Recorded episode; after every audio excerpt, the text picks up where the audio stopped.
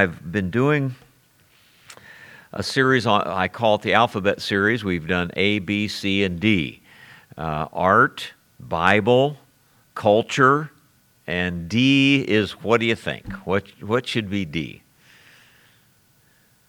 Probably the first word that came to my mind, and that is doctrine in the scripture. Doctrine. And as we think about doctrine, I wonder how you would define that if somebody said, What is doctrine? Uh, would it be fair to say that in our lifetime, do- the word doctrine has gone from kind of a good connotation down to almost a negative connotation? To where sometimes when you speak of doctrine to people, maybe you'd use a fancier word like theology, uh, people kind of turn you off, and, and it's kind of like, uh, well, that's your preference, that's your bias, you know, that's something you want to push on me, you know, don't push your values or your doctrines on me. But if we stop and think about that a little bit, of, of course, the fact is everyone in this world has a doctrine. Everyone in this world lives by something. Remember last week when we were defining culture we said a good definition of culture is the incarnation of your religion. You act out whatever you believe. If you're a liar, you somehow have justified lying in your mind. There's some reason why you need to do it. Uh, if you're a drug addict, somehow you've justified in your mind why you need these drugs. And everything that we believe, there's some reason for it, even if it's wrong, uh, because of the kind of people we are. So the question is what is that behind our doctrine that makes our doctrine right or makes our doctrine wrong?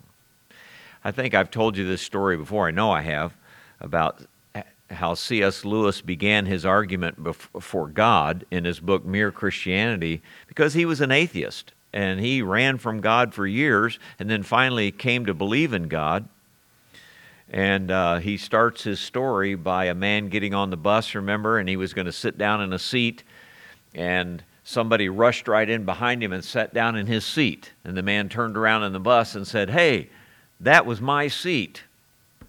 In other words, he was saying, What you did was wrong. And he begins from that concept that we use every day of our lives to begin arguing why if we're going to say something is right and something is wrong, there's a reason for that. There's some reason why we say that. And in, and, and in his journey, he had to come to the conclusion it's because there's a lawgiver, and that's why there are moral laws in our world. Why is it that you and I say killing one another is wrong? After all, the animals do it every day. We even watch them do it. We don't go we don't go arrest the robin for pulling a worm out of the ground and killing him, do we? Matter of fact, I went fishing with my grandkids this week and pulled that poor worm in half, and I thought, you know, I'm, am I a murderer? Because I took that earthworm and pulled him in half? No. But why is it that if we if we take the life of a human being, it's not morally right? Who said? And where did that belief come from? And uh, in Lewis's case, and in ours too, we say, because somewhere back there, there is a lawgiver who has revealed himself. And when he revealed himself, he said a number of things. One of them is, Thou shalt not kill. That is murder. That is wrong. Lying is wrong. Stealing is wrong. Even coveting what others have is wrong and taking somebody's seat in the bus when they were about to sit down. It would be wrong. Maybe not as, you know, serious as murder, but still, these things are wrong. So, if the source of all of this in itself, and we say in himself, is right, true, infallible, then we want to know what God has said. We want to know everything God has said and we want to learn it and we want to put it into practice. So, in our day and age, of course, in our generation, I think when we say to somebody, you know, when we talk about doctrine, they think of it more as a bias, an attitude, kind of like, you know, well, churches, you know, they get together and then they dream up a bunch of rules and they have these rules and then they want to enforce them on everybody else, you know. So keep your doctrine to yourself, you know, we don't want, and, and they have very little concept that we actually believe that this Bible that we hold in our hands came from that source of all moral right and wrong. As a matter of fact, he didn't even tell us, you know, uh, a smidgen of all he knows and all that would be right and wrong, but he told us enough to live by. He told us enough uh, so that when we die, we know what to do about that. So the world doesn't understand that, I know. But you know, also in, in our day, we, we are a, you remember this word, a postmodern generation, meaning we have actually said there is no absolute truth. There is no truth behind the truth. There's no moral giver behind the moral laws. It's all atheism. It's all just, you know, didn't exist. All right? If that's true, then why do you live the way you live? Matter of fact, I, I think in listening to our current political debates, it's interesting that what we're hearing is that, uh, you know, I, I heard someone say this last week for someone to be very rich and someone to be very poor is morally wrong. It's morally wrong. Hmm. So, so it means that morality is based on what? You know, why is it that every communistic country has been atheistic? Did you ever wonder that?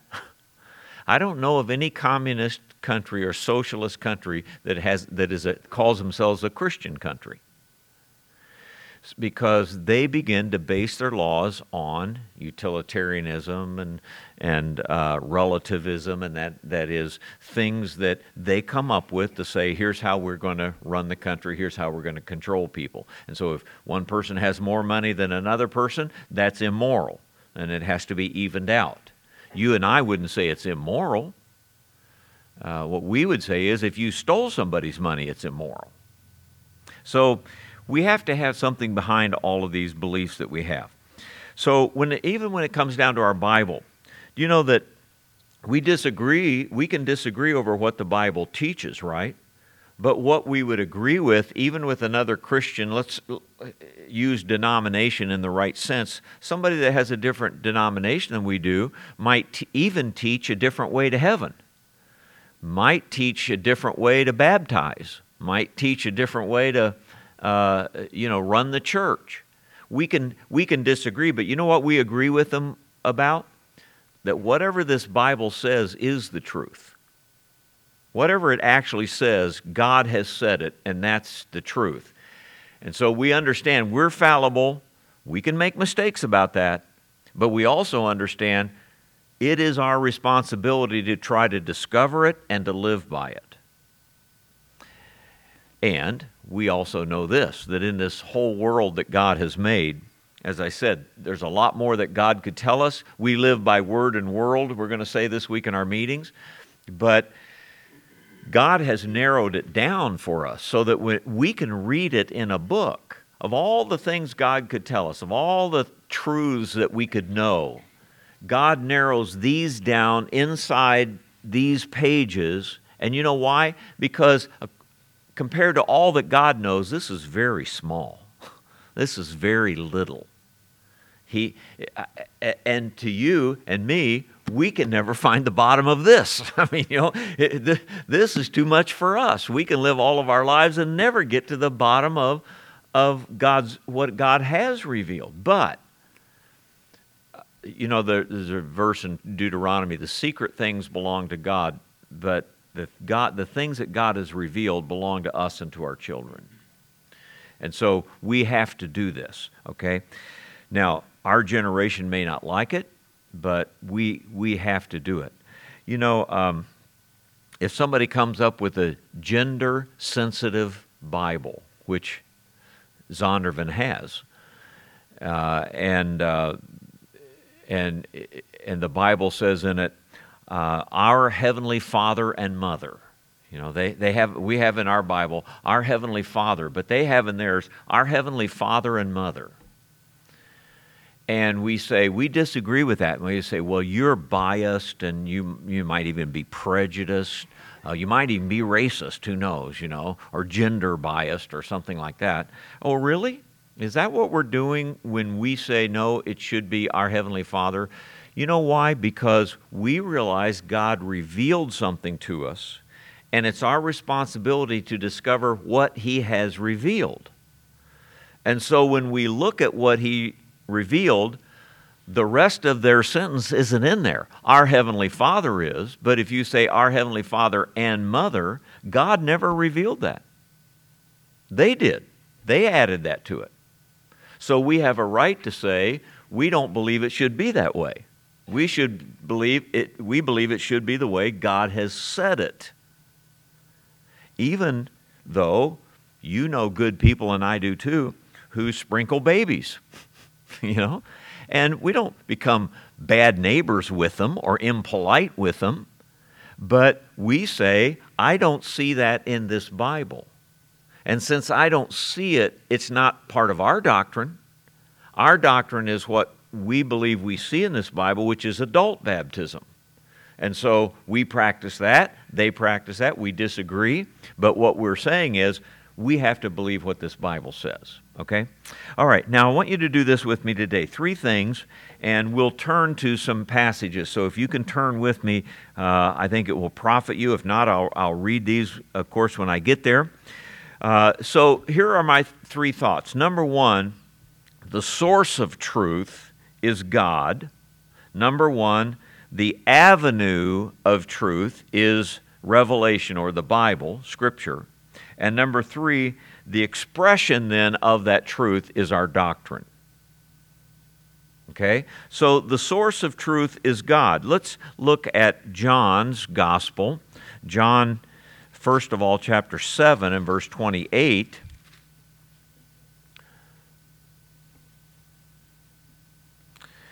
Jesus is speaking in the temple. He says, Then cried Jesus in the temple as he taught, saying, You both know me, and you know whence I am, and I am not come of myself, but he that sent me is true, whom you know not. Now, is he, he's speaking of God, right? He's speaking of God the Father. He makes a categorical, absolute statement here. He that sent me is true. Uh, God is truth, and in him is no lie, the Bible will say. Even Jesus will say, I am the way, the truth, and the life, equating himself with this Father who is true. So, that is a statement that either is true or the Bible is false.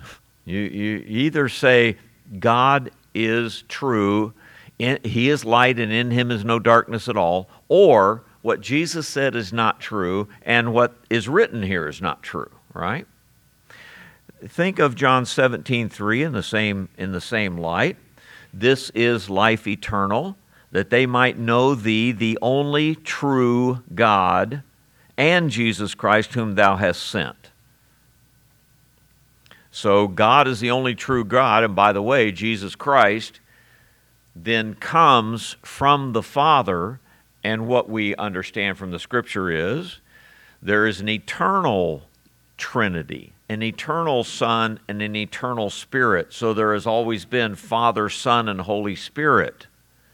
And since that is true, and God is expressed in Father, Son, and Holy Spirit, and He is true and there can be no uh, uh, darkness in Him, if the Son comes to us and reveals Himself to us, guess what? There can be no sin or lie or untruth in Him either, can there? And so we're not surprised to learn in the scripture that Jesus was without sin and that everything that Jesus said was true. And uh, he can describe himself as the way, the truth, and the life because he is God. And so the scripture is always basing things on that. Now, if we go to, I, am staying with John, but going all the way to, to uh, 1 John 5.20 and then uh, a little bit to the book of Revelation. But in, in 1 John 5 and 20, we know that the Son of God is come, and hath given us an understanding, that we may know him that is true.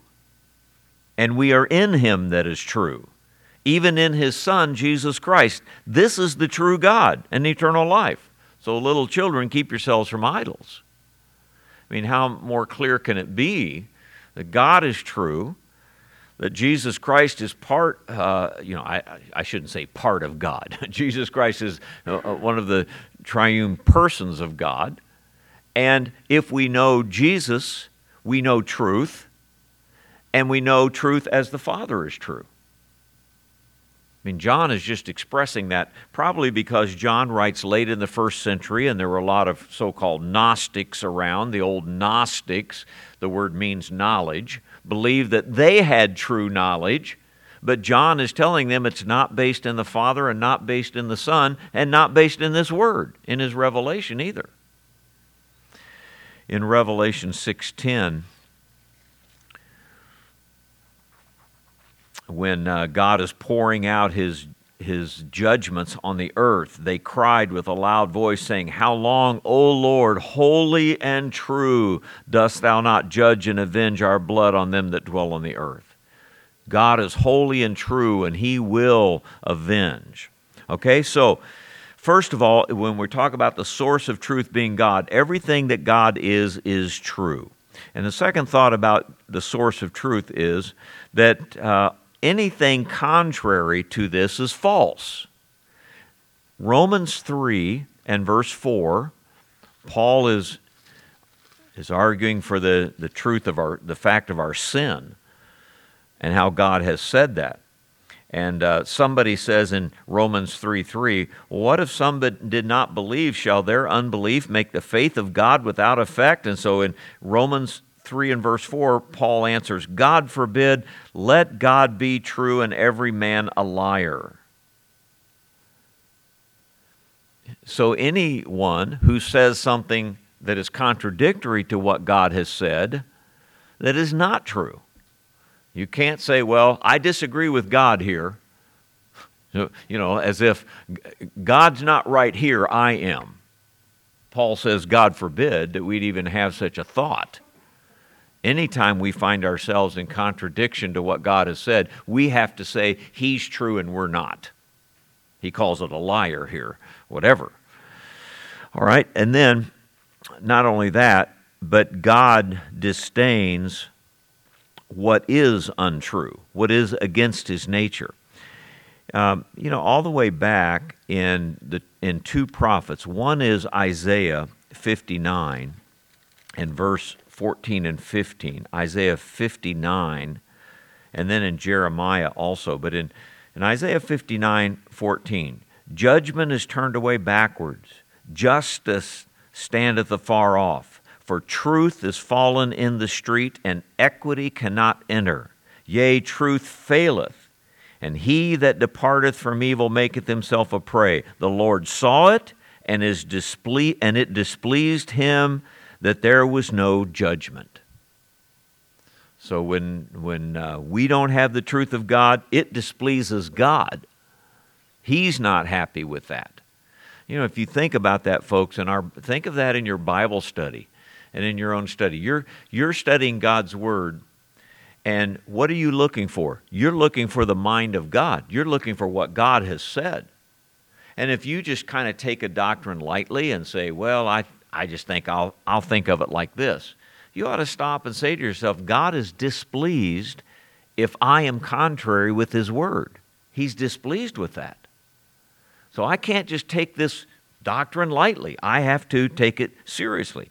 Jeremiah 5 and uh, verses 3 and 4, very much the same way. O Lord, are not thine eyes upon the truth? Thou hast stricken them, but they have not grieved. Thou hast consumed them, but they have refused to receive correction. They have made their faces harder than a rock. They have refused to return. Therefore I said, Surely these are poor, they are foolish, for they know not the way of the Lord nor the judgment of their God. Jeremiah 5, 3, and 4. All right, so I've tried to emphasize, first of all, that, that the source of all truth and that is of all doctrine, is God. It has to come from God, and if it's contrary to God, then uh, it's not going to be true. May I remind you again uh, uh something I know I've said before uh, uh, an old article by B.B. Warfield, which would have been written 100 years ago. And he was a Presbyterian, and uh, but, but a, we would even call it back in those old days a fundamentalist. But he wrote an article, which I have, and you can read it if you want to, called Revelation and Mysticism. Revelation and Mysticism. Everything he said, he said Christianity is revelation, and everything else in the world is mysticism. Just think about it. God has given us revelation, and we have it in His Word. Or if you lived in the days of the prophets when they could give a prophecy that truly came from God, or you lived in the days of the apostles when they could say, Thus saith the Lord. We live in the days of the Word of God where everything that is in this book is revealed to us by God. Moses didn't make it up, Isaiah, Jeremiah didn't make it up, John didn't make it up. This is inspired and given to us by God. Everything else that is written did not come by revelation. It came by human beings being smart or being well studied or scientists or, you know, historians or whatever, but it didn't come by revelation. It came out of the human mind. And he calls it mysticism. Everything else is, hum- we might call it humanism in our day. Everything else comes from the mind of God. So, if we're going to know doctrine and know truth and know it, it has to come from God, is what we're saying. Now, we've said this already, but secondly, the avenue then of truth is revelation. The avenue that we get this truth from God is when He reveals it to us. When, two weeks ago, when we studied the Bible, remember we started off with uh, first there's revelation, then there's inspiration. So God revealed himself in a lot of ways, but he only wrote it down in the Bible. Not every religious book is a revelation from God. Even if somebody wanted to say Muhammad was a smart man, although we know now he couldn't even read and write, but, but if Joseph Smith was a smart man, uh, and anyone else who pretended to write a Bible, it doesn't mean that what he's writing down is from God. Do you understand? It, it comes out of his own head. But if we say this Bible is inspired, then we're saying this comes from God and not from man. Now, go with me to Romans uh, 1. And the first thought under the avenue of truth being revelation is that God makes himself known. Well, what if, what if there's a God and he stood off there in the sky and he said, Well, I know what the truth is, but I'm not going to tell you. I know what you would have to do in order to stand before me, but I'm not going to tell you that. There's a heaven and a hell, and if you die lost, you'll go to hell, but I'm not going to tell you how to escape hell and get to heaven. What kind of a God would that be? Especially if he says he loved the world. Well, then what did he do? He gave his only son. He revealed himself. So in Romans 1:17 you find those kinds of words. Therein is the righteousness of God revealed from faith to faith, as it is written, the just shall live by faith. For the wrath of God is revealed from heaven against all ungodliness and unrighteousness of men who hold the truth in unrighteousness. And you even have verse 20 where even the creation of the world reveals something about God. He's shown himself in, in the creation in a certain way also. But God has revealed them unto us. Uh, remember 1 Corinthians also. And uh, uh, 1 Corinthians in chapter 2 where Paul is, uh, is going to finally say the natural man receives not the things of the Spirit of God. Remember when he said, Eye hath not seen, nor ear heard, nor entered into the heart of man the things which God hath prepared for them that love him, but God hath revealed them unto us by his Spirit. Okay? So he makes himself known, and whatever God reveals is true, right? Write down Psalm 119 that long psalm, of course, every verse in Psalm 119 uh, is about the Word of God. But Psalm 119 and verse 160, where else can you go in the Bible and have a verse 160? Thy word is true from the beginning. Every one of thy righteous judgments endureth forever. Psalm 119, 160. So, whatever God does reveal is true, every bit of it. By the way, every scientific fact that has found its way into the Bible, I, that's a funny way to say it, that God has placed in His Bible is going to be true. Not that He tells us everything about science, but whatever He does tell us is true. Whatever He does tell us about history is true. So when He gives a genealogy, and, and you are reading those long chapters of genealogy, so and so begat so and so, and he begat so and so. It sounds awfully boring. As a matter of fact, sometimes we wonder why we have to go through this at all. But just, just do it with this thought in mind. Every fact that God gives us is absolutely true. And you're reading history that is absolutely infallible and true. Whereas if a historian was researching, you know, the genealogy of Egypt or Assyria or something like that, which they've done, and they begin giving you genealogies, you still have to read it. You, you can read it by saying, Well, I wonder if that guy was really his father. Or I wonder if that guy really existed. You can say that of those. But when you read God's Word, every fact in it is from God and is true. And then uh, way back in the back of your Bible to first, or I mean, uh, second and third John. Remember these little books. The third thing I'm thinking of the avenue of truth is that God commands us to treat it as sacred. God commands us to take this word as His word, as sacred. So in 2 John and 3 John, actually in the first few verses of both of these little books, you have these kinds of words. Second John, the elder under the elect lady and her children, whom I love in the truth, and not I only, but also all they that have known the truth, for the truth's sake, which dwelleth in us and shall be with us forever. Grace be with you, mercy and peace from God the Father and from the Lord Jesus Christ, the Son of the Father, in love or in truth and love. Third John, very similar. The elder under the well beloved Gaius, whom I love in the truth Beloved, I wish above all things that thou mayest prosper and be in health, even as thy soul prospereth. For I rejoice greatly when the brethren came and testified of the truth that is in thee, even as thou walkest in the truth. Verse 4 I have no greater joy than to hear that my children walk in truth. so we're, we're to treat this book as truth. All right? Source of truth is God, the avenue of truth is revelation, and, and let me footnote that one more time. Revelation may have come in a broad way, but the Bible is what is written down, what, the part of that, that revelation that God wrote down. You remember I had said, whatever God said to Adam in the garden was revelation, every word of it, every bit of it. But we don't have it all written down, so we don't know everything God said to Adam in the garden. It was all revelation because God couldn't have lied to Adam.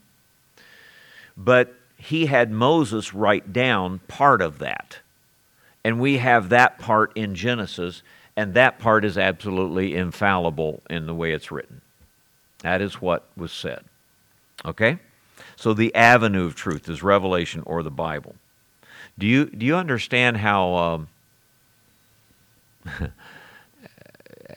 how we are setting ourselves apart from our society these days, how we're saying we know absolute truth, we know things that are infallible. In our society when they are when they are basically saying there is no absolute truth we cannot know these kinds of things.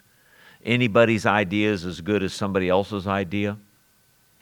We're, we're, we're really at odds with that and more and more as time goes on but the expression of, thirdly, and the third thought now, finally, the expression of truth is doctrine. How do we express it? How do we say this is what we believe?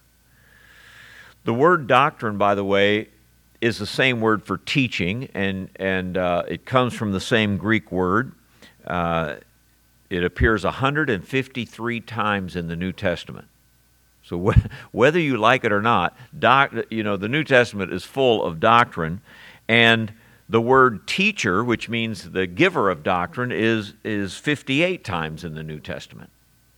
So there's a lot of emphasis on doctrine. Uh, one man, uh, David Dockery, Dockery, who happens to be the president of now Trinity Seminary, wrote a book on postmodernism, and he said this Doctrine is the product of the interpreting church offering up a faithful summary of its core beliefs, which are to be taught faithfully wherever and whenever that church bears witness to Christ and his lordship. In other words, uh, our doctrine, if, if you go to our website and you look, you know, you go to Faith Baptist Church and you look up uh, under our website our, our beliefs, you will get our doctrine, right? What we believe about the Bible, what we believe about God, what we believe about Jesus Christ, and so forth. Now, that's our expression of the truth. I've tried to emphasize to you that we are fallible as human beings, and we can write up we could write up a doctrinal statement that would have something in it that's not true. Obviously, because Christians of all sorts have been writing up doctrinal statements and they, and they disagree with one another over certain points. We do agree that we have to find what the Bible says because whatever the Bible says is true. So, our doctrinal expression, our doctrinal statement, uh, is as good as we have been able to stay close to the Word of God. We have to try to express what we believe this book says. Now, is that wrong of us to do? Should we not just say, well, we have the Bible, we don't need a doctrinal expression? You think that? Yeah, it sounds good. Let me give you a historical example of when that happened in the 1920s in the what was called the Northern Baptist Convention that went out of business and, and became the American Baptist Convention. It went out of business because it fell to liberalism. Its doctrine just fell apart. But as the Northern Baptists, they were growing at the same time the Southern Baptists were growing. But there was a lot of there was a lot of uh, controversy over liberal doctrines in the North, a lot more than in the South. So they had their national meetings one year. And in these national meetings, there were, they were going to draw up a doctrinal statement so they could say, well, here's what we believe. You know, it was the liberals who denied the inspiration of Scripture, denied the, uh, the virgin birth of Christ, and so forth, who said, We don't need a doctrinal statement, we have the Bible. Why do we need to draw up a doctrinal statement if we have the Bible? That's, that wasn't the fundamentalists who said that, that was the liberals who said that. And the fundamentalists were saying, because we need to say, this is what we believe about the Bible. And this is what we agree to about the Bible. They took a vote on it. Guess who won? The liberals won. They didn't draw up a doctrinal statement. A few years later, the Northern Baptist Convention went out of business because they went into liberalism and everybody left. You, we need to be able to express our doctrine. We need to be able to say, this is what we think the Bible teaches. Now, th- three points under that. We'll read some scriptures and, and then we'll be done. First of all, God wants us to proclaim doctrine as truth. Look at Titus. If you're already back that way, you were close to it. Titus chapter 2, verse 1. Paul says to young Titus, Speak thou the things which become sound doctrine. Speak the things which are becoming of sound doctrine. In 2 Timothy, just to your left from there, and ver- chapter 4 and verse 2, preach the word, be instant in season, out of season, reprove, rebuke, exhort with all long suffering, suffering and doctrine. If you go to 1 Timothy, right at the end of chapter 4, he says, Take heed unto thyself and unto the doctrine, continue in them, for in doing this thou shalt both save thyself and them that hear thee. So we are to proclaim doctrine. I'm supposed to stand up here in a pulpit and teach you teaching. I'm supposed to preach what we believe. I'm supposed to read this Bible and say, here's how you can have eternal life. Now, you know, we may have Roman Catholic friends that differ with us over that. But we have to say, here's how we believe you have eternal life. I have to preach that. And I have to insist on it with people that it is what they must believe if they're going to have eternal life, even though there are people out there who disagree with me and with us and with evangelical churches about that. We have to do that. All right, secondly, every part of God's revealed truth is important doctrine. You remember first uh, 2 Timothy 3:16 since you're close to that, all scripture is given by inspiration of God and is profitable for doctrine. So like I said about the genealogies, you may not like reading them, but guess what? They are profitable. How would the genealogies be profitable? Well, if we find out that there are no mistakes in the genealogies anywhere, can't we, under the statement of our Bible, say we believe that inspiration guarantees infallibility? Yeah. And how can we say inspiration guarantees infallibility? We say, look anywhere in the Bible. The scientific parts, the genealogical parts, the historical parts, whatever. Even the prophetic parts that, uh, that we've been able to see come true. There's no mistake anywhere in them, so it's infallible. Okay, so uh, all scripture is important and it's profitable for doctrine and also for reproof and correction and instruction in righteousness, that we may be perfect, thoroughly furnished unto all good works. Lastly, being faithful to doctrine is to be faithful to God. Being faithful to doctrine is being faithful to God. 1 Timothy 4 and verse 6 if thou put the brethren in remembrance of these things, thou shalt be a good minister of Jesus Christ, nourished up in the words and of good do- words of faith and of good doctrine, whereunto thou hast attained. I have to do that, in other words. Chapter 5, verse 17. Let the elders that rule well be counted worthy of double honor, especially they who labor in word and doctrine and chapter 6, verse 1. All of these in 1 Timothy. Let as many servants as are under the yoke count their own masters worthy of all honor, that the name of God and his doctrine be not blasphemed. Okay? So, doctrine is important, folks, and don't let anybody tell you it isn't. You all of us have doctrine of some kind. It just depends on where you got it, what your source is, and then uh, even if you had the right source as to how careful and how interested you've been in that doctrine. And we give each other room. We our, our brethren that we may disagree with uh, we understand they're fallible and we're fallible. But you know what? It, it doesn't let us off the hook. We still have to study. We're going to you're going to be held responsible you at the judgment seat of Christ for what you believe and so it behooves all of us then to be careful about that. One last illustration I've used before also. Uh, here's a target with a little center point and concentric circles that go out. That, that dot in the middle is you. First of all, in this life, you have to live with yourself. You have to know you are saved. You have to know you have eternal life. You have to know you believe what God wants you to believe. And it would not be right of you to go against that conscience for the sake of some broader circle.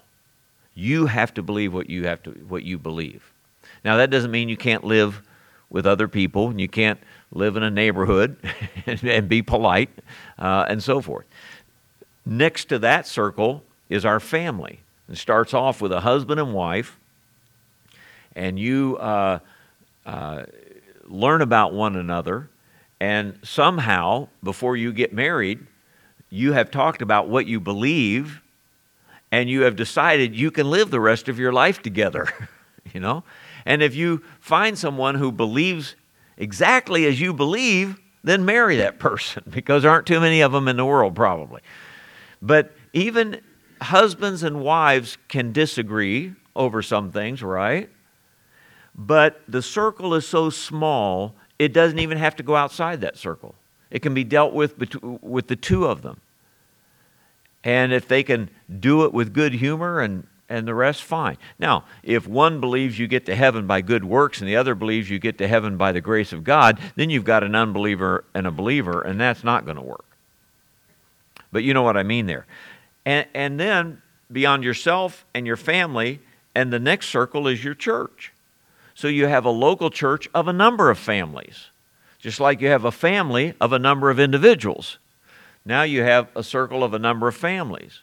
And so when we were starting this church three years ago, we had to talk about our doctrine. And we had to sit in the same room and talk about each of these and say, is this what we believe? And do we agree that this is what the Scripture is teaching in these areas? And as we agreed upon that, that became our expressed doctrine. This is what we believe the Bible is teaching about this and about this and about this. And so when we signed our name to our charter, to the dotted line, we were all agreeing. We, we believe in these things. Now, by the way, a church, a church statement of faith is both broad and narrow. It, it has to be it has to say enough to say something. You can't just have a church doctrinal statement that says, uh, we believe in God and the Bible, and that's all. Because what does that tell anybody? We believe in God and the Bible. You have to say what you believe about God, you know, what you believe about the Bible. It has to be, it, it, has to be, uh, we, we have to say something.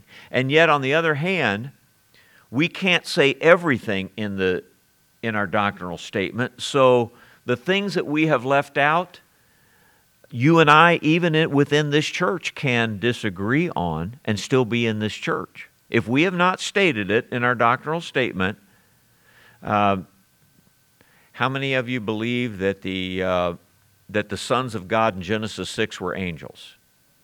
How many of you believe the sons of God in Genesis 6 were believing people? Nobody's voting? Well, see, we have that disagreement, and yet we're all in the same church.